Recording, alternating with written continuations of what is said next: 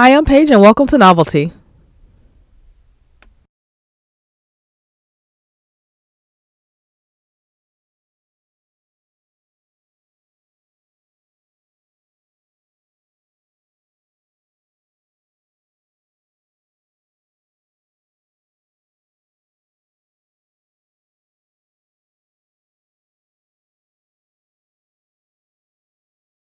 Hi guys, thanks so much for tuning in. I am so glad to be back. It's been a, it's been so long since the last time I recorded. Um, I went through some apprehension, some self doubt as to whether or not the podcast was good enough, whether people liked it. I know that I am horrible at editing, and also know that I don't have you know my theme song is okay, but uh, for 2020 I am just going to push forward. I'm going to push forward. I'm going to get better as I go. I am going to work on the little things that I personally would like to change um, with the podcast, but I got to start somewhere. So I got a bright idea about two weeks ago, popped into my head um, that why not relaunch novelty with something simple? Do some reviews of some quick novellas, and that'll get me in the mood to record. One, um, I can get better at editing it, and it wouldn't be such a long book review to where I had to find like I had to find something to say. Uh, also, that will be cha- what will be changing in the podcast is when I did my first few episodes, I was trying to have some type of tag, some type of uh, thing that I did in every episode, which was the sis stamp of approval. Um, I am to do get rid of that sis stamp of approval just because I was kind of, I guess I was kind of finding myself trying to mold each novel into that sis stamp of approval kind of situation and I just felt like it was very unnatural. So I just want to be more natural. I still want to give you guys good books. There's a lot of awesome authors out there who are writing um, steamy hot romance novels, who are writing um, freaking I can't even think of the word, but right, you know, the like the werewolves and the vampires and stuff like that. So, I mean, and on my Instagram, someone who follows me every day, and I get exposed to more and more, and I just want to share that with you. So, anyway, like I said, about two weeks ago, I had this bright idea to do some novellas. So, I put it out to the authors that follow me on my Instagram at Novelty the Podcast, and I asked them to list their Christmas novellas. Now, um, unfortunately, I only thought about this two weeks ago, so I didn't have time to read 12 books, so I couldn't do like a 12 day Christmas thing. But out of all the authors that responded to my post, there were three novellas that I found uh, quite interesting. Uh, all three of them caught my attention right away from the cover to the title of the books. So I decided, okay, I'll just do a countdown to Christmas. So that'll be a book today, a book tomorrow, and a book on Christmas Day that will be reviewed here on Novelty. Um, and I hope you guys enjoy it. I'm going to start off with the first book right away. Um, this book is Not So Not So Silent Night by C. Monet.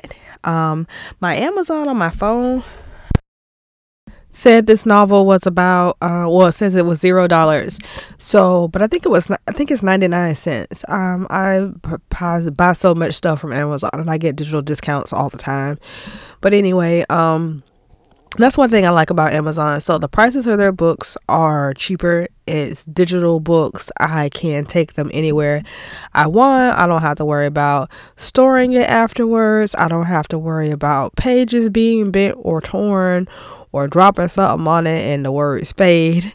Um and what I like about Amazon as far as offering or recommending books to my readers is because even if you don't have an iPad or a Kindle or anything like that, you can download the Kindle app on your phone and read books from there. Uh, it's easy to download. I use the one step or one click purchase. Which sometimes gets me in trouble, but I use that to download my books, and I have a book in my hand almost instantly. Sorry about that, guys. If you can't tell, I am sick, but I wanted to push through this. I had got so excited about doing this countdown to Christmas. I didn't want to let this opportunity pass. I wanted to go ahead and start now. Um, like the old saying goes, why put off something uh, for tomorrow when you can get it done today. So even though I'm sick, I want to try to push through this. Oh, and ha, huh, the word I was trying to remember finally came to my mind um, paranormal. So I get a lot of paranormal novels that also come across my Instagram news feed. Typically, I am not a paranormal anything fan. When I was younger, um, I guess I had just kind of graduated high school, and the kids or people that were a few years younger than me were all into this Twilight thing. I had never gotten into Twilight. I had never gotten into the only thing paranormal I think I watched or even was interested in was Blade. Uh, let me know if you're that old. Yeah, Blade. Anyway, so let's go ahead and get into this novel. Again, this is Not So Silent Night by C. Monet, M O N E T. Um, this novella starts off with Sinclair Domino, a hardworking business owner who works from sunup to sundown, and all she wants tonight is some sleep. But no, again, she's waking up out of her sleep by her freak nasty neighbor banging it out with something bimbo.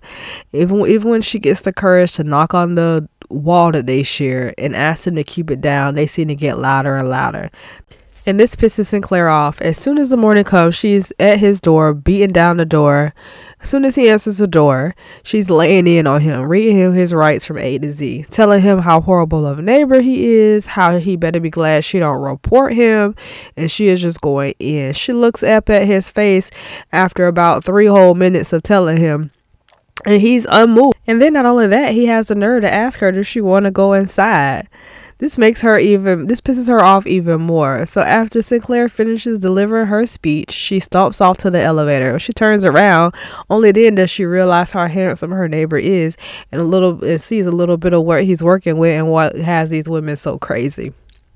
Later on that day, sitting at home, going over the events that happened earlier, mixed with frustration and now curiosity, Sinclair gets a knock on her door. Well, guess who it is? It is her neighbor Tobin. And her neighbor Tobin comes with apologies. Apologies she ain't trying to hear. But he don't back down either. So he apologizes and not only apologizes, invites her out to dinner that night. Against her better judgment, Sinclair says yes. She'll go out to dinner with him, but only for a drink. Tobin tells Sinclair that he'll pick her up in a couple hours. This gives Sinclair enough time to call her sister for some much needed advice. Sinclair hadn't been on a date in a long time, so she calls her sister, and as they're talking, they're discussing this guy she's going on this date with. Her her sister had informed her that Tobin was an up and coming R&B singer. Now, not impressed by what she had learned, Sinclair had to admit that her interest was piqued even a little bit more than it had already been before. So Tobin's arri- Tobin arrives. They go on their date and they're having a good time at this club. Uh, Tobin has some decency. He asks her, does she want to go upstairs? I guess feeling like all the attention that he may get may make her uncomfortable. She appreciates this kind gesture. The night goes on. They're having a really good time. She's finding herself more and more attracted to him. But she knows Tobin is no good. She knows what type of lifestyle he leads. She knows she's not trying to have her heart broke again. And so she might as well just put some distance between herself. They end up ending ending the night. Before they do, Sinclair didn't know if it was the liquor or the vibe or both, but there was a little bumping and grinding and a little uh, kissing going on up in that club. But she declared that that would be it. After the night was over, she would go back to being herself and he would go back to doing whatever it is that he did. Night's events left Tobin wanting more, but the more he tried to get closer to his sexy neighbor, the more she pushed away.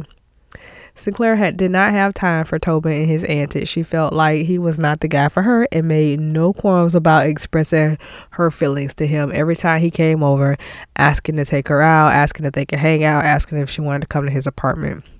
Christmas was getting nearer and nearer, and as the time went by, all Sinclair could think of was spending time with her sister and her parents in Florida for some much needed rela- um, rest and relaxation.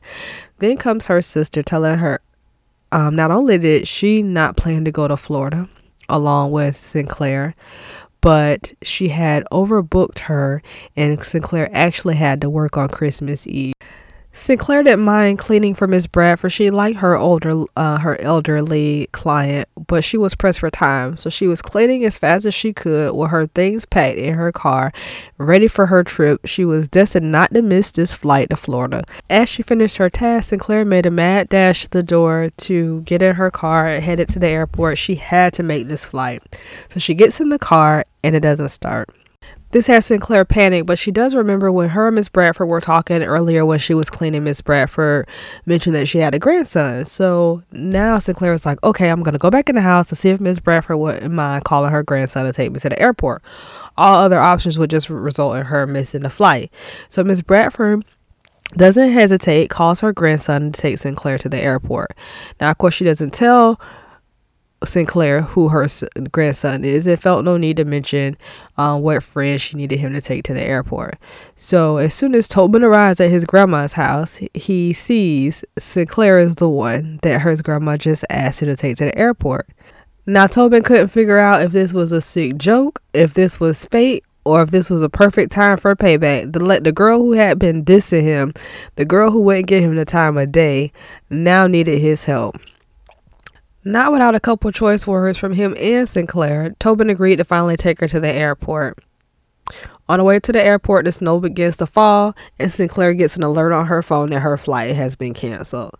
This made Sinclair so sad. She is so upset. So not only is she stuck in the car with a guy she can't stand, but now she can't see her mom and dad, and her sister canceled their plans and are not coming to Florida and is off with her girlfriend. For the first time since she can remember, Sinclair's Christmas is totally ruined.